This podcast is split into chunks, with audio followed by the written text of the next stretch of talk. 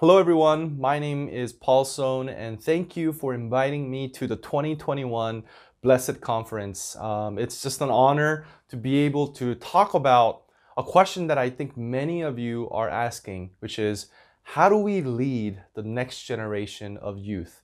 How do we raise up and release the next generation of leaders? And this is a topic that personally I've been thinking about, writing about, teaching about for the last decade. So before I begin, let me introduce myself a little bit to you. Uh, my name is uh, Paul Sohn, and I currently am the founder and the CEO of an organization called Qara. And our organization exists to really empower and equip the next generation of leaders to discern their identity and calling in Christ.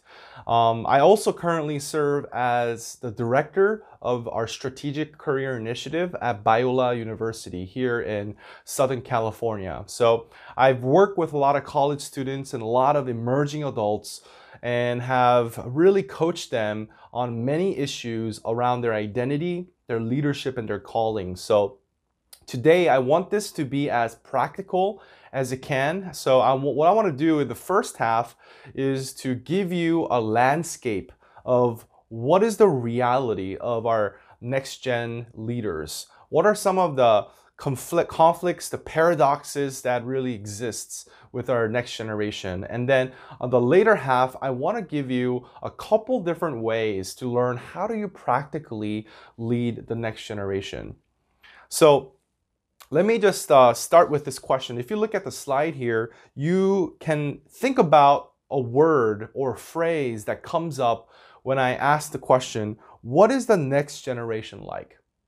So when I ask this question, what are some words or phrases that come, come up for you? Because over the last decade, I have asked teachers, parents, pastors, leaders of the next generation, and here's some of the words that, ca- that came up.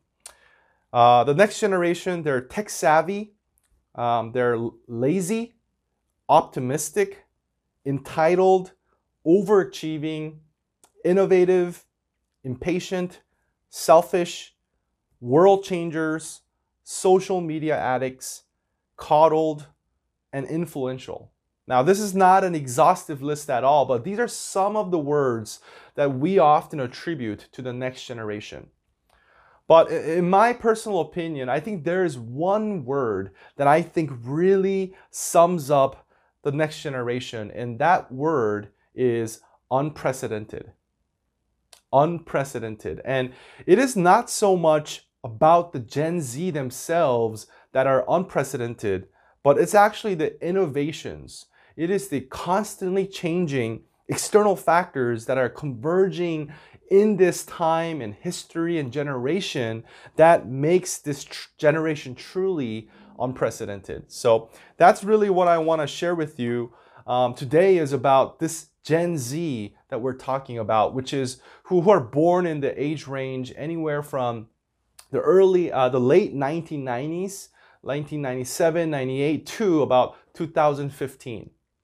So uh, if you look at this chart, this is a generation of firsts. So today's teens are the first generation that doesn't need adults to get information, right? Thanks to Google, thanks to social media, they don't really need adults for information. What they need us for is interpretation.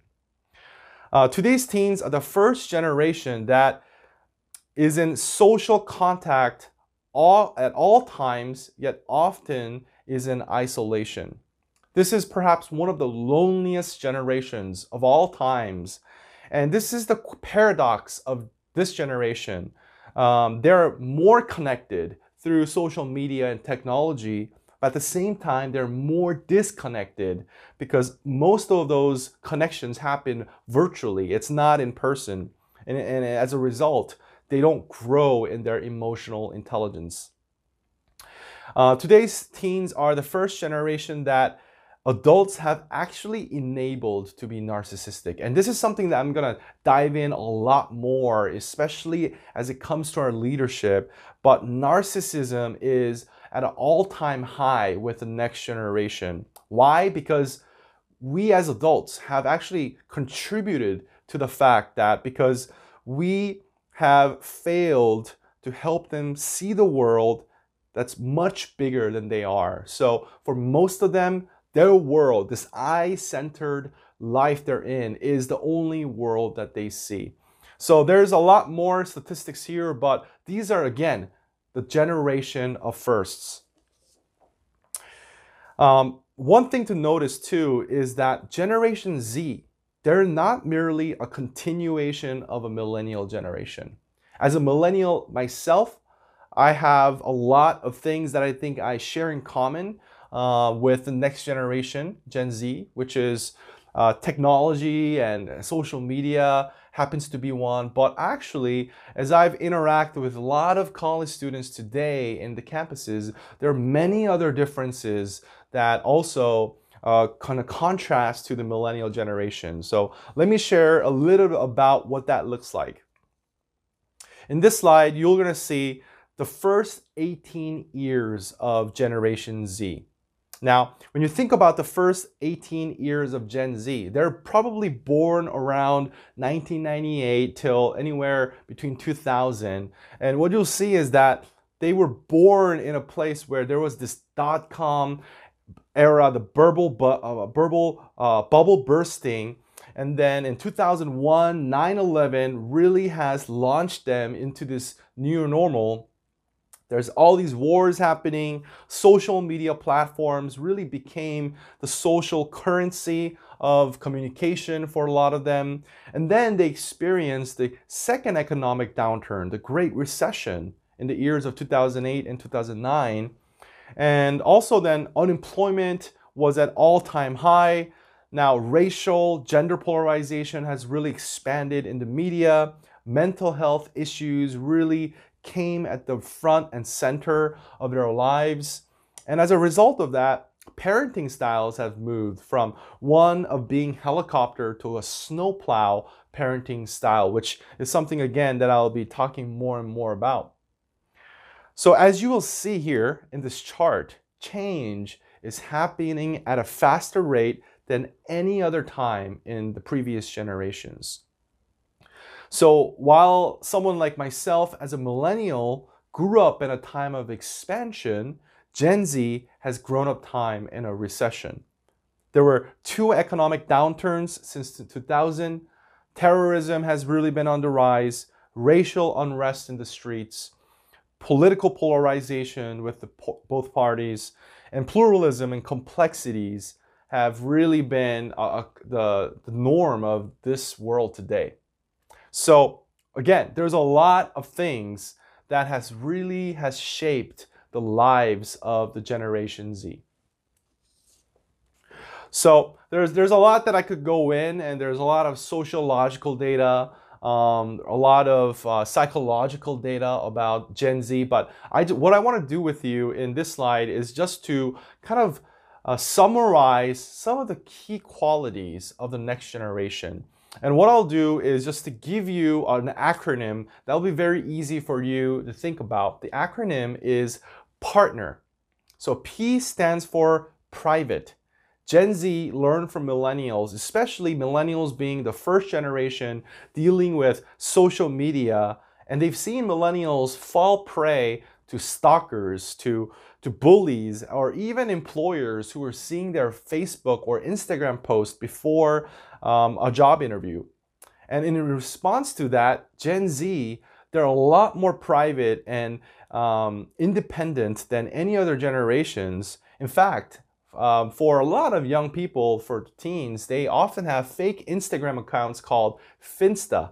And, and, and that's the result of them not trying to show everything about themselves. So they have these fake Instagram accounts to, to be able to share things to only a certain group of people. A stands for anxious. Now, this is a generation where, listen to this, according to one study, the average high school kid today has the same level of anxiety as the average psychiatric patient in the early 1950s. That's a staggering statistic, right? For example, if you were bullied in school back in the day, once you got home, you got relief.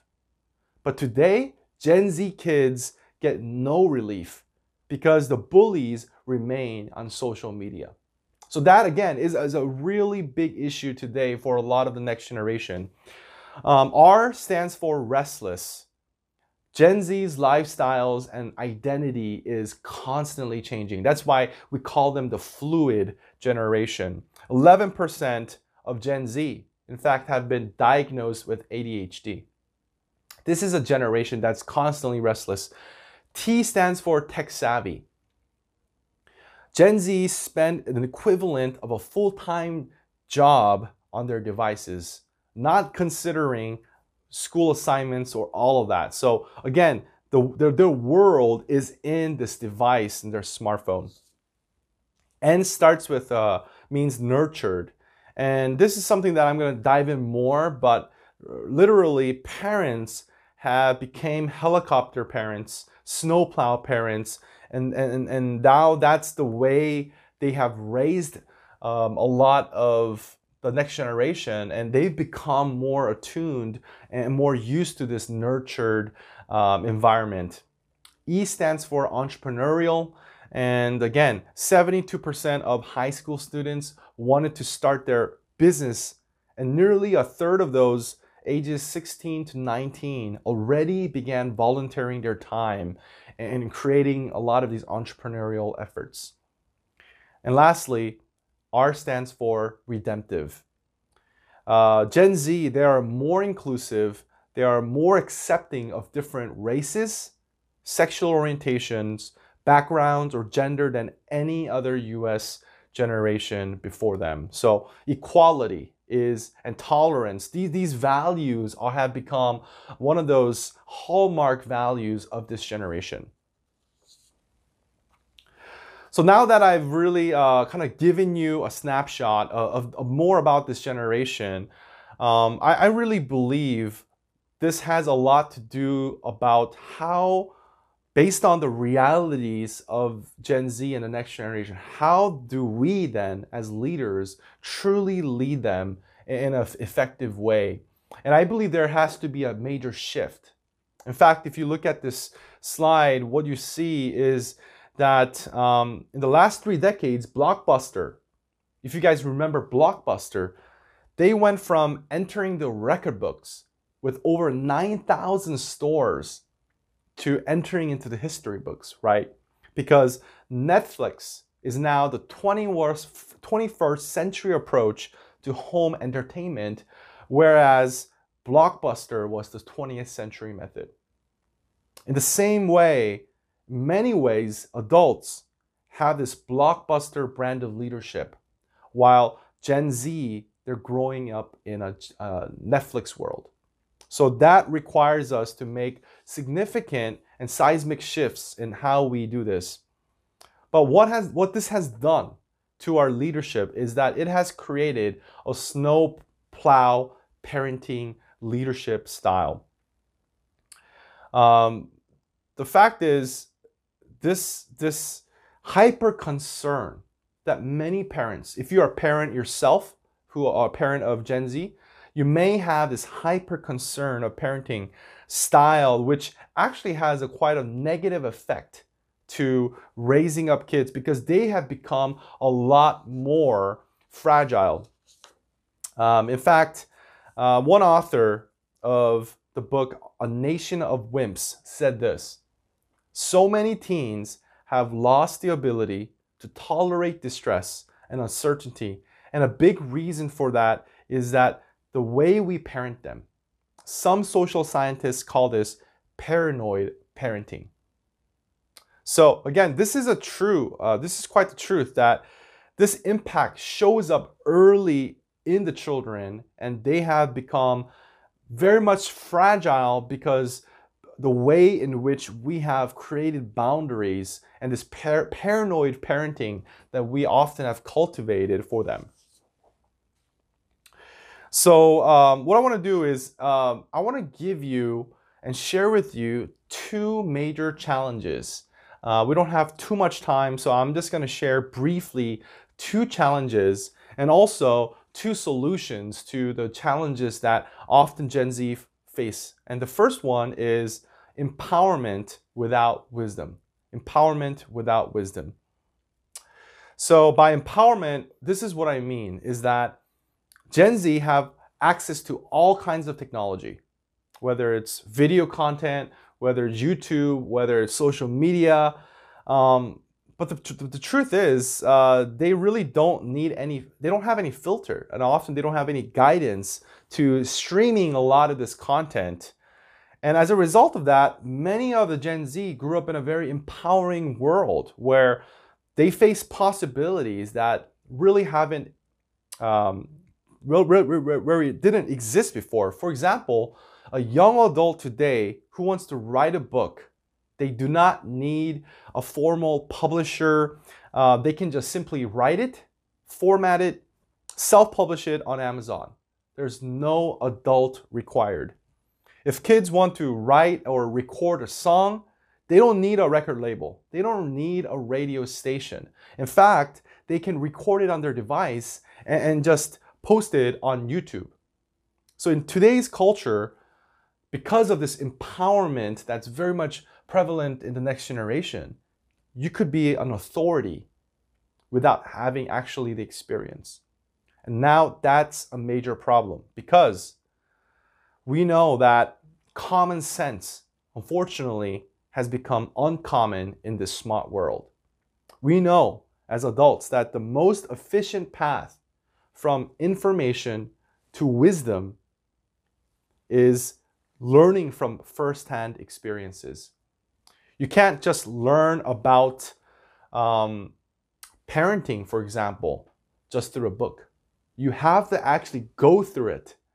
You can't learn about love or you can't learn about marriage without being married. First-hand experiences are vital. And that's really where we as leaders can help them to grow and help them mature by giving them the, the first-hand experiences.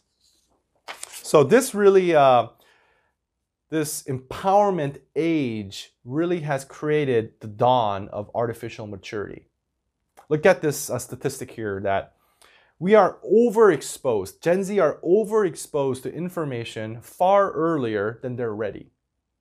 In 2011, 38% of children under two were using a mobile device for media. It has essentially become their built in babysitter. I don't know if this ever happens to you, but in 2021, uh, after 10 years, I'm sure this is a lot more prevalent today than 10 years ago. Gen Z are also underexposed at firsthand experiences far later than they're ready. This, this is again a, a reality that they got too much information with too little application. An example is um, if you if you go outside and the, the playgrounds, there's these things called jungle gyms, and these jungle gyms are often removed in playgrounds because parents assume they're actually dangerous. But actually, jungle gyms are crucial. They're crucial for building uh, necessary motor skills that's going to actually help them as they grow, as they become uh, uh young adults to navigate scary new situations. So um, Tim, Tim Elmore, who is the author of Gen Z Unfiltered, he shares two things about artificial maturity. First, their knowledge looks like maturity, but for most of them, it's virtual. And paradoxically, it has slowed down their emotional maturation. And second, intelligence doesn't equal maturity. Talent equals doesn't equal maturity. In fact, there is no gift uh, correlation between giftedness and maturity. So, uh, what this has done to today's generation is that Gen Z are more biologically advanced, right? Their bodies are actually reaching puberty earlier. They're cognitively more advanced. They're knowledgeable about many topics but they're emotionally behind. Their emotional intelligence actually is underdeveloped and they're socially behind. They're better on a screen than face to face with others. So, the solution is that as leaders, we need to lead with firsthand experiences. And the goal is not necessarily to lower empowerment for kids, but actually it's to make it age appropriate to add firsthand experiences to the information they consume. Because technology, let's face it, is not going away. This is the main way they're going to consume information, consume this data. But we need to make sure we also provide an equal amount of wisdom, equal amount of actual experiences to match their exposure. Then we have this potent combination of empowerment and wisdom. So uh, let me share this slide with you and just talk about the four different stages of leadership. And um, part of the problem actually in our leadership is that as students grow up, as students change, we don't adapt along with them in our own leadership, right? That's the, the blockbuster type of leadership. We need to understand the various changes that happen with, with uh, their growth. So let me just give you a, uh, the short breakdown of, of, these four. So when you are leading uh, a Gen Z from the age zero to six, you really are becoming the micromanager, right? Taking the directive approach, clear leadership. They just begun to learn to think concretely. Instructions need to be simple, clear to follow, and observe adults observe everything firsthand. So at this point, the focus is about discipline. It's about what do we do? How do we act? Now, as the Gen Z grows, from the ages 17, 7 to 12, you become and play the role of a manager. And as the manager, kids are going to require increased autonomy, increased responsibility. And with each year, they should earn a little more freedom as they can be trusted to be dependable with it. So, here, clarity, simplicity is going to be very important, and the key focus is about training. Why do we do what we do? And as the Gen Z grows from the ages 13 to 18, now they have developed an ability to think abstractly, right? And they have actually understand concepts like you can borrow the car if you put gas in the tank. But again, autonomy grows with responsibility. And lastly, as they go into the ages 19 to 24, now their, your role is really becoming a consultant. And as a consultant, our leadership is still present, but young adults must experience. We become mentors to them. We become friends to them. That's really the focus friendship. You're both adults who enjoy interaction. So I want you to think about which stage of leadership are you in? Are you perhaps stuck in one type of leadership? Maybe that's an area that you really want to explore with God. So, the idea that I really want to um, focus here is this idea of becoming a free range leader. Um, in 2018, Utah became the first state to pass a legislation called free range parenting. And it's really changed the definition of what neglect um, looks like to allow children of sufficient age and maturity to engage in independent activities, such as just walking to and fro from school. And uh, when I talk to adults, though, this is very interesting. They did a lot of free range things growing up when they were children. They walked to school, they went skateboarding in a park, uh, they played with friends in another neighborhood. But those same adults, as they grew up, admit that those things that they don't let their kids do today. That's just the reality. Why is that? The answer actually is fear. There is this fear narrative. The narrative of fear is constantly in their minds about the safety of the kids today.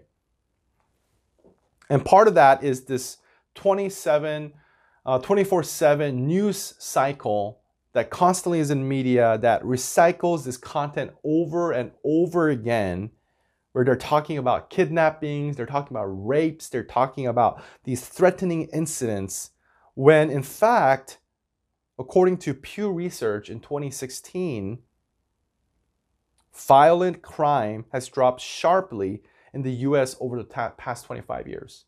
So we got to understand yes, the world, there are elements in the world that, that really has become dangerous and harmful, but are we just being bought by this fear narrative that often the media has a lot of control. So we need to have a really good understanding of this. So let me just share with you five quick steps to become a free range leader. Number one, ask someone to hold you accountable to resist the fear narrative.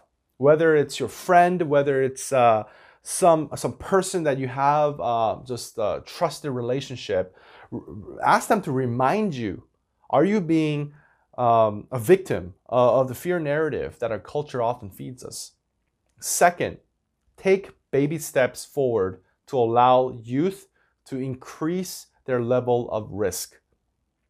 If uh, the kids are young, they obviously need to be watched, they need to be directed.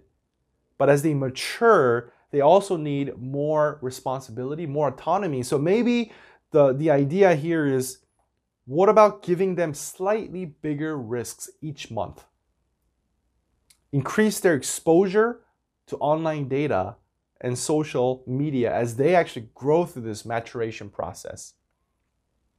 Third, when information empowers youth, complemented with experiences, right? Um, as leaders, this is a critical opportunity here where we can plan an experience that will complement their information. So, for example, if, if one of the students they learn about impoverished countries, maybe what you could do as a leader is to take them to feed the homeless in your own city. Maybe if they are bullied, uh, if they bully a marginalized peer at school, one of the things is you can take them to a hospital to meet kids with a chronic disease. Or if they take money for granted, help them to raise some funds for a good cause. Fourth, let them fail, right? Success is rarely just one of the ways that young people will learn. Failure is a critical teacher. So we must let them fail as early as possible when the stakes are low. And fifth, provide them with equation, not just rules. Equations are actually quite different than rules. They're, they're about cause and effect. They, get, they need to learn if you do this, this will be the consequence. The second challenge is this stimulation without ownership. So the first challenge is is, empowerment without wisdom. The second challenge is stimulation without ownership. And the key here is that adults have over prescribed students' activity, but really neglected to allow for ownership and self direction. According to uh, one research, they asked young teenagers about what they liked and what they didn't like about their lives. And, and here's uh, what's very fascinating. Well, if you read what it says on the slide here, what I liked said mom and dad plan everything from after school tutoring to piano lessons and recitals to karate classes to program rehearsals to soccer team practices. They take me to school, they drive me to all the stuff after school. Now, go to the right and read what I disliked. I feel like I don't have time just to come up with my own plans, like hanging out with my friends or goofing around outside or even coming up with my own school projects. I wish my life wasn't so full of stuff. Now, did you did you notice the actual common theme here because what they liked and what they didn't like were virtually the same thing. They love the fact that they didn't have to work hard to plan out the activities because, you know, their parents were doing it for them. But they also didn't like the fact they didn't get the chance to do it themselves. That is one of the paradoxes of the next generation. So, we as leaders, we as adults, what we do is we assume that Gen Z needs a prescription, right? Parents are prescriptive in their leadership scheduling each day. Teachers are prescriptive in their lesson plans, teaching for the test. Coaches are prescriptive on their instructions for practices and games. YouTube and Netflix, they're also pre- prescriptive, suggesting what videos to watch next. Amazon, again, prescriptive, suggesting other products you might like. And again, as a result of this, we have seen a justice birth and genesis of parents, of leaders who have shifted from being a helicopter leader to a snowplow leader. And in this prescribed world, there is a price that comes with it. And it's not really good. It's actually quite negative.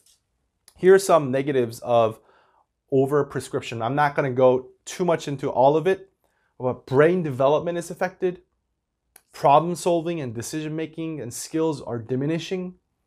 Anxiety and stress levels increase. And also, motivation decreases as well. So, the solution to this challenge as leaders is that we need to move from a prescriptive leadership to a descriptive leadership. Because the fact that so many of our kids today have been, their, their lives have been mapped out for them by an adult. Whether it's recitals, practices, video games, playground time, phone games, whatever it is, we're removing the need for kids to be creative, to use their own imagination. So instead of prescribing what to do next, what we need to do is try describing.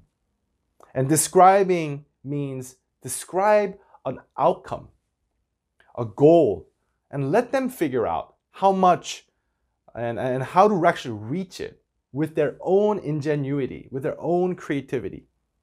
So we definitely need to support them in helping them establish their goals, but we also uh, can't be part of just too much trying to take the reins and tell them every single step they need to do. Because if the kid, if the Gen Z, if they create it, they're gonna own it. And that's really what we want as parents and leaders, right? We wanna give them the opportunity to thrive. So there's a couple different shifts that's to require if you are a prescriptive leader to becoming a descriptive leader.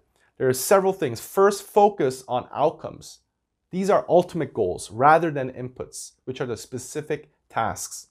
Focus on scoring accomplishments, not merely accomplishing activities. Focus on teaching them how to think, not just what to think. Focus on describing a goal, not prescribing a role.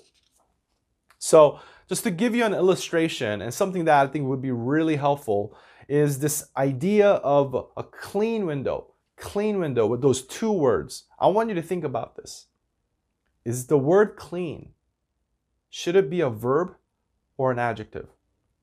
It may be both, right? But great leaders target outcomes not inputs. They're descriptive, not prescriptive in their vision. So think about the scenario. When you ask someone to wipe down the windows, they're to actually wipe them. The windows may end up with streaks all over them, it may have smudges, but they still wipe them, right? You actually gave the specific instructions. But now, when you contrast that by asking somebody to make the window crystal clear. They will deliver what you ask for. The trick is how they clean it is up to them. You're giving them the opportunity to do whatever it takes to make it crystal clear. And that's what great leaders do.